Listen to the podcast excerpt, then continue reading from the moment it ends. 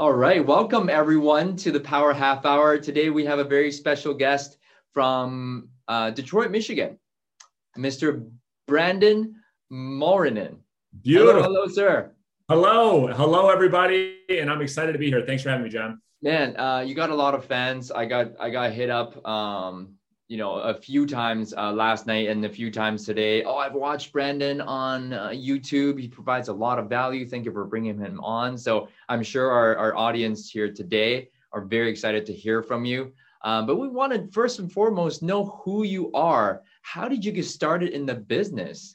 Yeah i love it. So i started actually john in the mortgage business. That's where i met my wife uh, about 16 almost 17 years ago now and so we were both in the mortgage business. We worked at a, a large company, Quicken Loans. I think a lot of people know that company. Uh, now I believe they changed to Rocket Mortgage. And so I started uh, when I was 20. I just turned 21 years old and I started the mortgage business. And the thing is, John, in the mortgage business, you are required to have six hours of phone time actually talking to prospects daily, or you are fired, period. End of story. So I grew up on the phone, six hours of talk time. We're not talking about six hours of outbound dialing, six hours of actually talking to prospects. And so what ended up happening is in 2008, as you know, what happened here in the States, the mortgage meltdown, the financial crisis. Uh, my wife and I just got married and we looked at each mm. other and said, we can't both be in the mortgage business.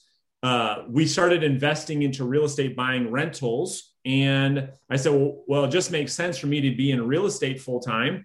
You're in mortgages full time. It's a nice, happy marriage. And I left and got into real estate in the worst time in the history of the world. right. So that's when I got into real estate. So that's what led me into the business. Wow. So six six hours on, on the phone every single day, or you were fired. So you built up that, you know, the mental toughness, the, the prospecting muscle right away. And, you know, based on those skills, uh, when the market crashed, you went into real estate. That's right. So, so it was 2006, you were in mortgages. And then when did you trans, uh, transition that into real estate? Yep. So got into to mortgage business in 05 and then got into real estate in 08. Oh wait, okay, got it. So when the market was still dropping like flies. Yeah. Yeah. But you know what? I didn't know any different. And the thing is, John, is, you know, I believe being in sales, our job as salespeople is to prospect. So, you know, I didn't know anything different. So when I got into real estate and I found out very quickly, I looked around and said, why is nobody on the phones? People are like, what are you talking about? Be on the phones. What, what do you mean be on the phones? And so it allowed me to succeed in the business very fast because, as you know, most realtors just are so scared of prospecting and talking to people they know and talking to people they don't know, which keeps them in low production. So it allowed me to win in the business. And I can kind of unpack that in a little bit, but that's what led me into the business in the first place.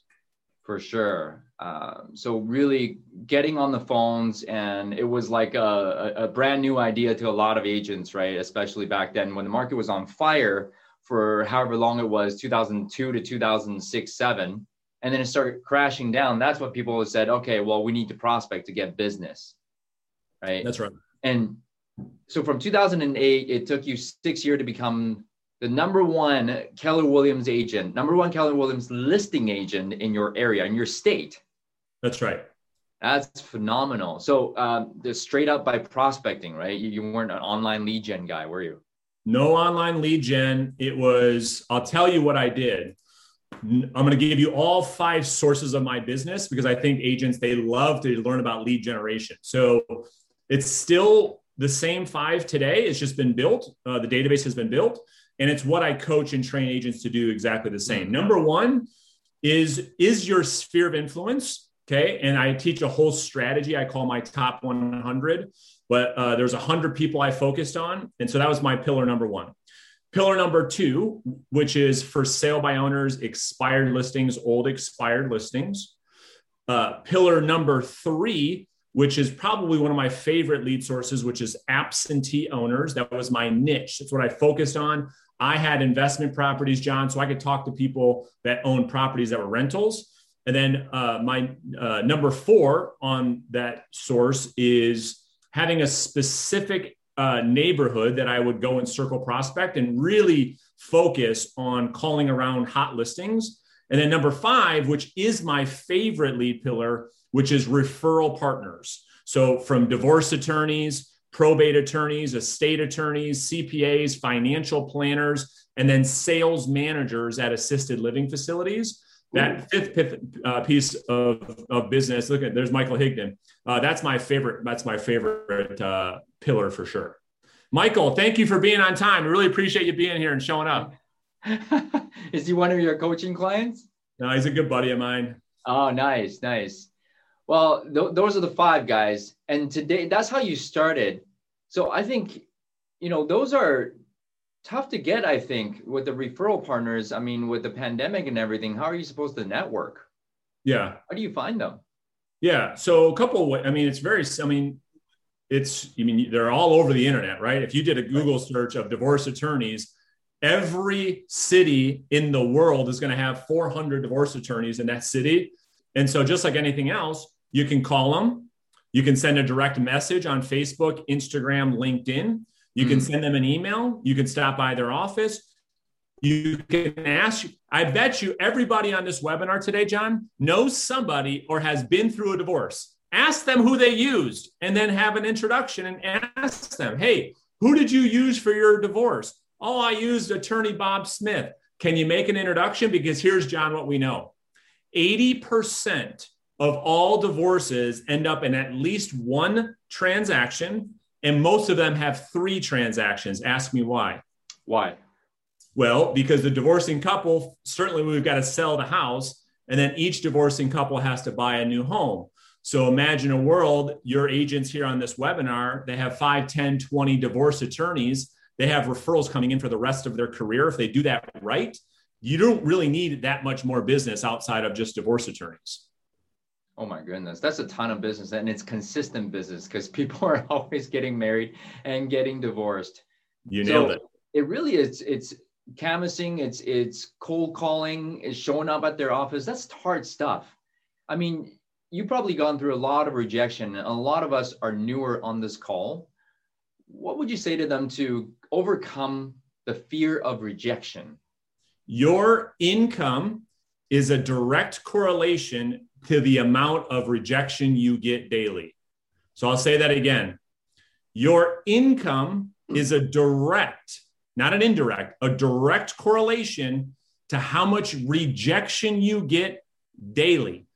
And that comes, John, with accepting the fact that we are in a direct outbound sales business, a direct outbound, meaning stuff's not coming into you. I don't know about you guys, but if you sit around and watch Netflix, people aren't calling you to list and sell their houses.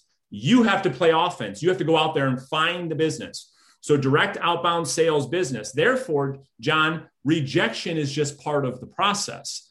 And the more money you want to make, you have to accept the fact that rejection is part of being in a sales position, period. And once we can accept that in our minds, we can go out there and we can blast through rejection. And no longer do we look at rejection as being uh, in the way. We actually embrace it and we want more.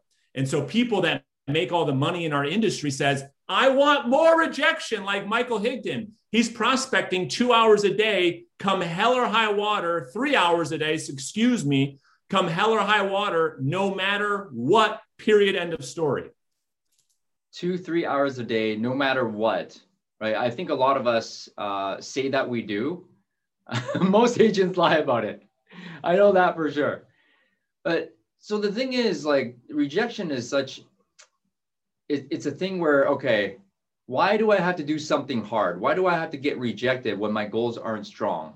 So, what was your why when you first started out that have you just be so unstoppable and calling all the time, through three hours a day?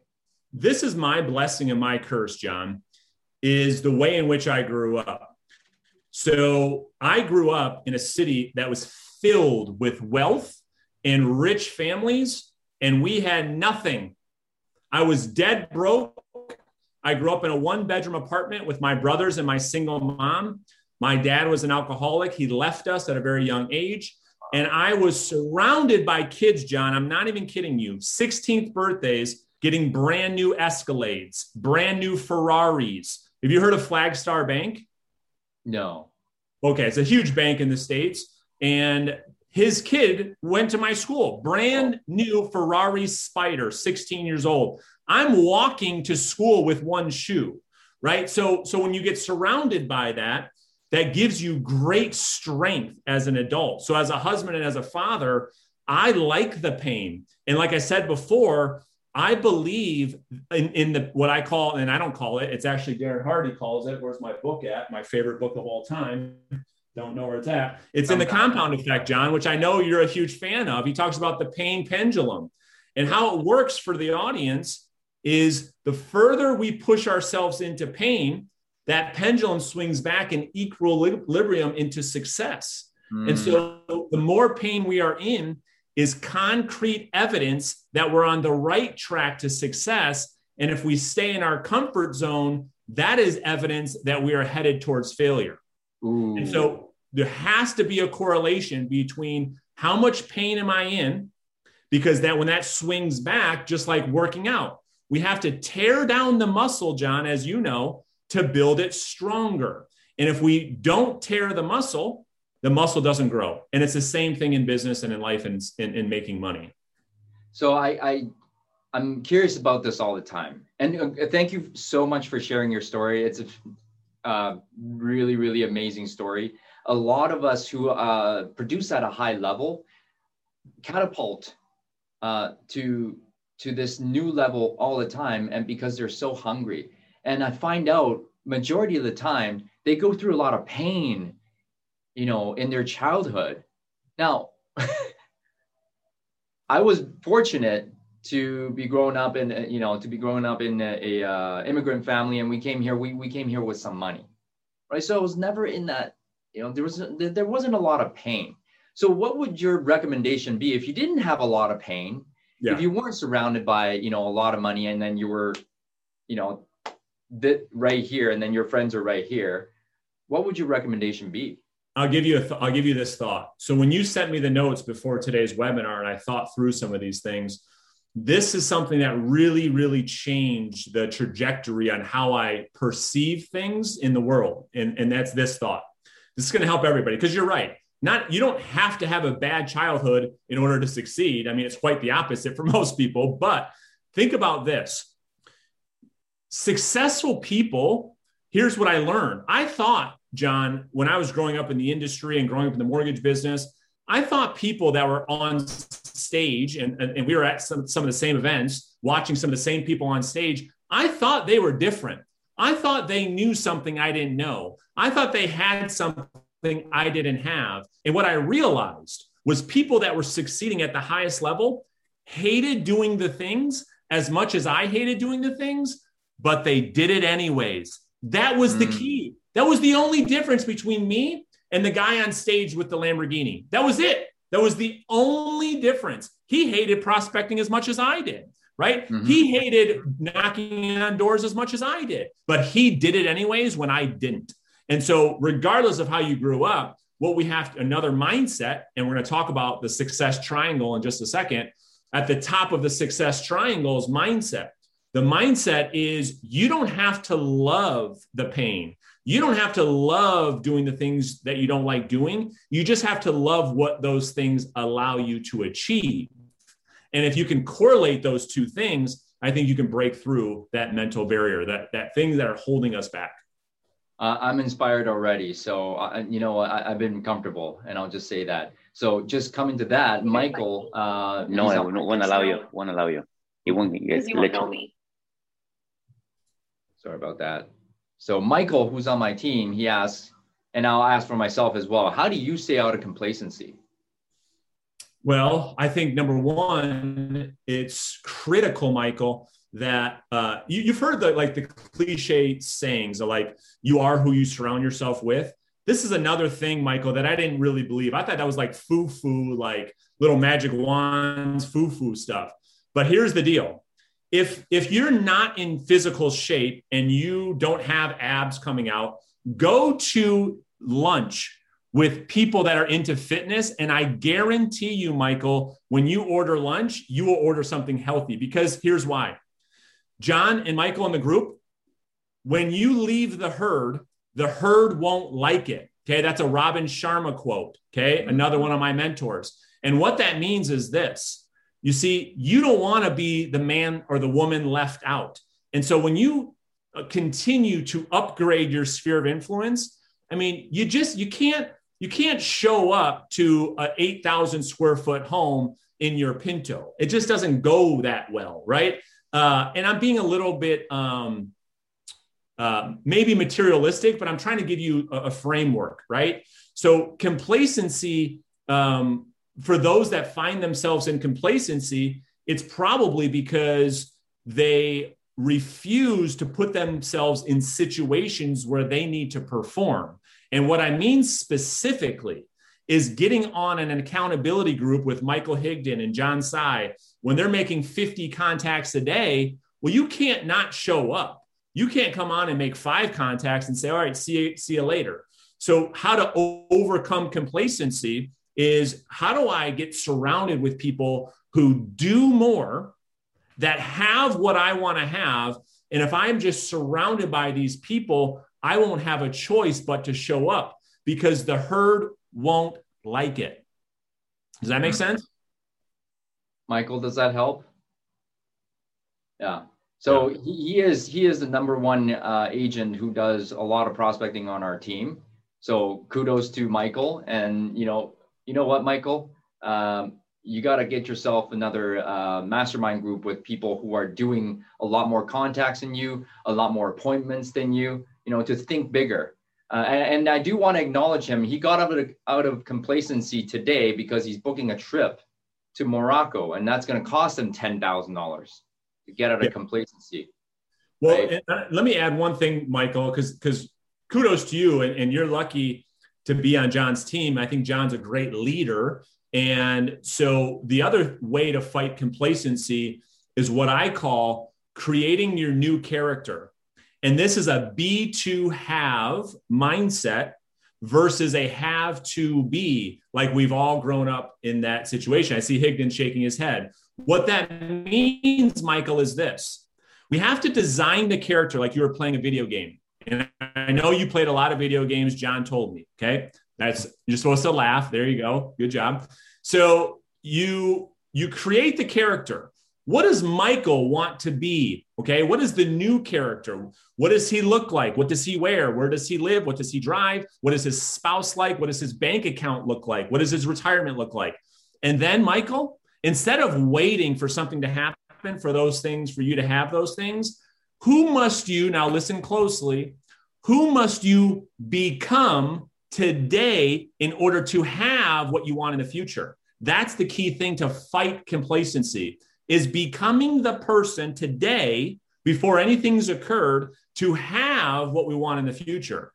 Most, pe- most people live exactly the opposite. I got to wait till I'm with the right company to prospect. I got to wait till I have the right spouse to do this. I got to wait to do this until I can have that. All of that is just total excuses. We can become the person today. We can act, behave, think, communicate like the new character, and it's inevitable that you will become the new character. Mm, build that new character, Michael. Who do you have to be? Who do you have to become That's to right. hit your goals this year? Who do you have to become five to 10 years down the road so that you could have your actions today be consistent with that, be aligned with who you want to become? I hope that helps. Okay, another question. Hi, Brandon. What advice would you give new agents that you wish you knew then to give us a boost start? Say, say it one more time, John. So basically, if you started over, what what what did you wish you could do differently? Yeah, yeah. Okay. Uh, I'll give you. Let me let me talk about the what I call with all the agents that I'm coaching uh, my success triangle. Okay. These, these are four things that if you guys are taking notes, you're going to want to write down that really shape the, the uh, what I wish I had in the beginning. Okay. So this is essentially my formula to not only succeed in real estate, but in any business and in any life. Okay. Number one is it starts with uh, strengthening the mindset. Okay. Now, I know a lot of people talk about mindset, but here's the key thing our mindset is responsible for how we feel. How we feel is responsible for what we do. So, therefore, if we have a stronger mindset and we feel better, we do more. Now, in my new book that's coming out, I have 10 mindsets that all millionaires share. Okay. I'll give you a couple of mindsets that I wrote down right now. Okay. Number one, know that it's going to be hard and it's okay. Mm. Know it's going to be hard and it's okay. Number two, be patient. Be patient. Number three, we just talked about it. Live a have to be lifestyle instead of a be to have lifestyle. So, number one is mindset. Number two, then, is actions. Okay, actions. So, what are what are all what, what are the type of actions that lead to results? Because here's the key thing, John. It's actions before outcomes. Okay. Mm. Here's what happens, ladies and gentlemen.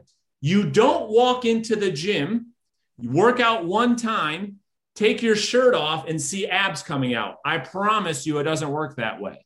You have to have consistent actions over time. And so when you say, What do I wish I would have done in the beginning? I would have double, triple, maybe 10x my actions. So, first one is mindset. Number two, what are the actions that lead me to the results that I want? And then I'm going to build what I call a winning the day checklist. What that means is it's all action based. What time do we need to wake up? Are you taking a cold shower? Are you hitting the contacts? Are you sweating every day? These are all actionable items. What I didn't say was any outcomes because mm. outcomes follow the actions. Number three is skills. Ladies and gentlemen, I cannot stress this enough all the questions that I get from all the agents that I coach, John, all around the country is what do I say when? What do I do when? This is all coming down to mastering the art and science of selling. And John, I got, hopefully, we can talk about reverse selling a little bit in just a minute. And then number four, the most important, which is right in the middle of the triangle accountability. Mm accountability around those three things.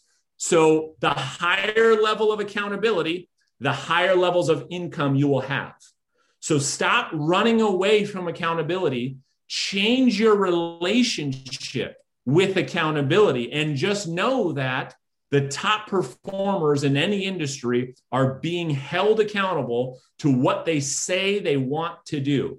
And the higher levels of accountability, your income will climb, the more freedom you'll have when you live a disciplined life. So, those will be the four things that I wish I focused on in the beginning, John, that I'm hoping uh, your folks here on today's webinar can really focus on. JP, watch this over and over and over and over again. I hope you got some great notes there. So, let's transition a little bit.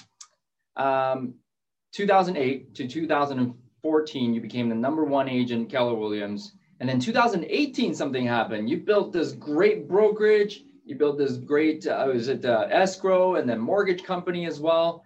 Um, so my question, or Jack's question, how did you become a great leader, coach? Yeah. Well, I mean, so here's the key thing. I, I guess I, was lucky, and uh, growing up at the company that I grew up at, Quicken Loans, I was surrounded by. You could argue, but some of the world's greatest leaders. Okay, and so I believe uh, what we do in this industry, we're, we're simply leaders. We're leaders of people. And what leaders of people do, John, is they get people to behave in a more productive way than they could on their own, right? And so we believe in servant leadership. And so the the answer to your question is just like everything else is mentorship and coaching. You see, I didn't take the traditional route of a four year college and university. I didn't do any of that. I invested heavily, heavily into mentorship and into coaching. Mm-hmm. And a lot of that was in leadership development because I knew, John, in order to be a great business owner, I had to learn how to sell and how to lead people and make no mistake about it. All real estate people are business owners. So we launched our real estate brokerage company. This is when I think I was in a mastermind with Mr. Higdon and we were going back and forth. Should I do this? Should I not? And oh my gosh, I'm so happy we did. So today, uh, in, in, a little over two two and a half years, we have 250 agents on the team. Wow. Uh, we are last year we did a half a billion dollars in sales. This year we should hit a billion dollars in sales. Um, we have our mortgage company and our title company, and now we're coaching agents all over the country. We have 900 coaching clients all over the all over the U.S.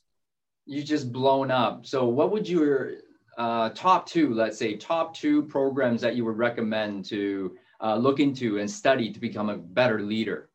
I mean, I would get heavily, heavily involved with uh, Darren Hardy and John Maxwell. Love it. So those those two organizations have a lot to offer, John. They have entry level things and they've got higher level things, but those two individuals specifically uh, had a big impact in who I am. Uh, but those would be two areas I would start with. Jack, let's go look into it. Thank you. Thank you, Brendan. Let's talk a little bit about your coaching company, how you help agents, reverseselling.com. Sure. So, I mean, this is all based, John, off of a principle of what I believe sales is to be. And I'm going to and I'm going to articulate this the clearest way that I can. All of you, I think, will really uh, respond well to this. Traditional selling is a process of convincing somebody to do something. You guys all agree? Say yes, because yes. that's what we all try to do. We try to convince people to meet with us. We try to convince people to sign the contract. We try to convince people to list their house at the right price. We try to convince them and overcome objections. It's convince, convince, convince. Well, the big problem with that, and that's how traditional selling has been done for the past couple hundred years, is when we try to convince somebody of something, like a child. And we tell the child, John, don't touch that stove. You're going to burn the shit out of your hand. What do they do every time? Touch the stove. They touch the stove and they burn the shit out of their hand. Yeah. So instead, reverse selling is a process of using the Socratic method to turn the prospect into the salesperson. And so, how we do that is by asking Socratic style questions to get the prospect to do all the telling, to get the prospect to do all the convincing, and to do the and giving the prospect the opportunity to sell themselves on the decisions they make, and we stay out of it. And we learn this through um, really top litigators are great at doing this. When people are on, on the stand, they're using the Socratic method so that that uh, person on the stand essentially walks them right into the answers they're looking for. Let me give your audience a couple of examples so they really understand what we're talking about here. So here's something I think a lot of us uh, try to do, including myself. We call an expired listing or we're circle prospecting, and the prospect says, John, you know what? We're just, we're going to hold off for right now. Well, traditional sales training teaches us the objection handlers, don't they? Right? Well, respond this way. Tell them about how good the market is. Tell them if they don't sell now, they're going to lose. Convince, convince, convince, convince, convince. In reverse selling, John, all we do is we stay agreeable. John, totally get it. If I was in your shoes, I'd probably want to do the same thing. Let me ask you you know, why move at all? Why not just stay put? Your house is gorgeous. Now, the prospect has to defend their position mm. on why they were looking to sell. I can remove myself completely. Does that make sense? Yeah, you're getting them to talk about why they do, do want to sell instead of why, why am I making you, uh, why do I have to convince you to sell? Now they're telling you why they want to. And they're selling they're selling themselves on their own motivation instead of me trying to convince them to be motivated, right? So now I put you in a position to tell me, well, here's the deal. I mean, ideally, we wanted something smaller. You know, we wanted to get across town. They, they, they pour it all out to you. When you can use the Socratic method, this is what great teachers, great philosophers, great litigators are really good at. And that's the baseline premise of reverse selling. I love it. Wow. So, wow, we, time has passed by so fast, but I need to know this. I need to know, Brandon, you've uh, done phenomenal and congratulations on all the big success what does it look like for you five to 10 years down from here? Yeah, I mean, the big thing that we're looking at uh, is we're releasing our, uh, our our first book on reverse selling. It's going to be on Amazon in the next probably 60 days. So we're very excited about that. We're we're getting ready, John, to launch our first in-person live event here in Detroit. We're going to have about 700 people there. It's going to wow. be a great live event. Hopefully, you guys can make it. Higdon, you better be there too.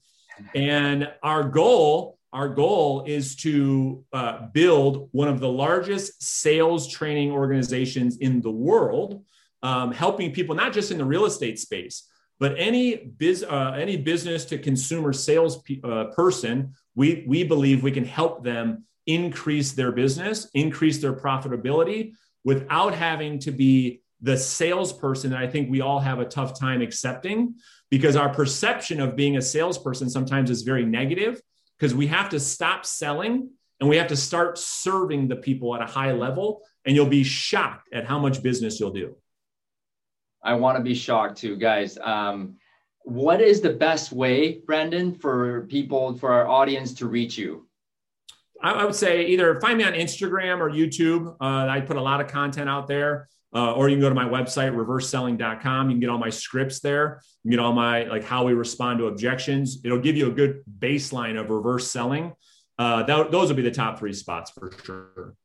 Perfect. Well we've run out of time but i want to say this uh, we need to have a session two with you uh, there's just so much more there that i want to talk to you about and thank you thank you for today phenomenal information guys join brandon follow Brandon, get his book. Guys, phenomenal information. Watch this over and over and over again. Thank you. Thank you, Brandon.